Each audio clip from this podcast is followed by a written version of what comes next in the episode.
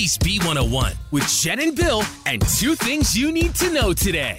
Two things to know, sponsored by Matt Blatt, Chrysler Dodge Jeep Ram Philly Auto Mall. Number one, well, it's a Philly versus Boston Friday, that's for sure. The 76ers, of course, tonight host the Celtics at the Wells Fargo Center for game three of their Eastern Conference semifinals series. It's tied up at one game apiece. NBA MVP Joel Embiid expected to play Jen. Coach Doc Rivers says he's in pretty good shape after that game two loss. The knee is, is pretty good. He's moving around. All right, well, we need him. You definitely need him uh, at full strength too. Tip off at 7:30. Meantime, the Phillies will host the Boston Red Sox tonight at Citizens Bank Park. First pitch at 7. So you got that game at 7. Wow. You got the Sixers at 7:30. It's going to be a super busy time at the South Philly Sports Complex for sure. And because of that, by the way, SEPTA is having extra service tonight on the Broad Street line, six extra trains to Nice. NRG station. And then number two, tomorrow, also a very busy day. So in the morning, you can watch King Charles's coronation with your English breakfast tea because that begins at 6 a.m. our time.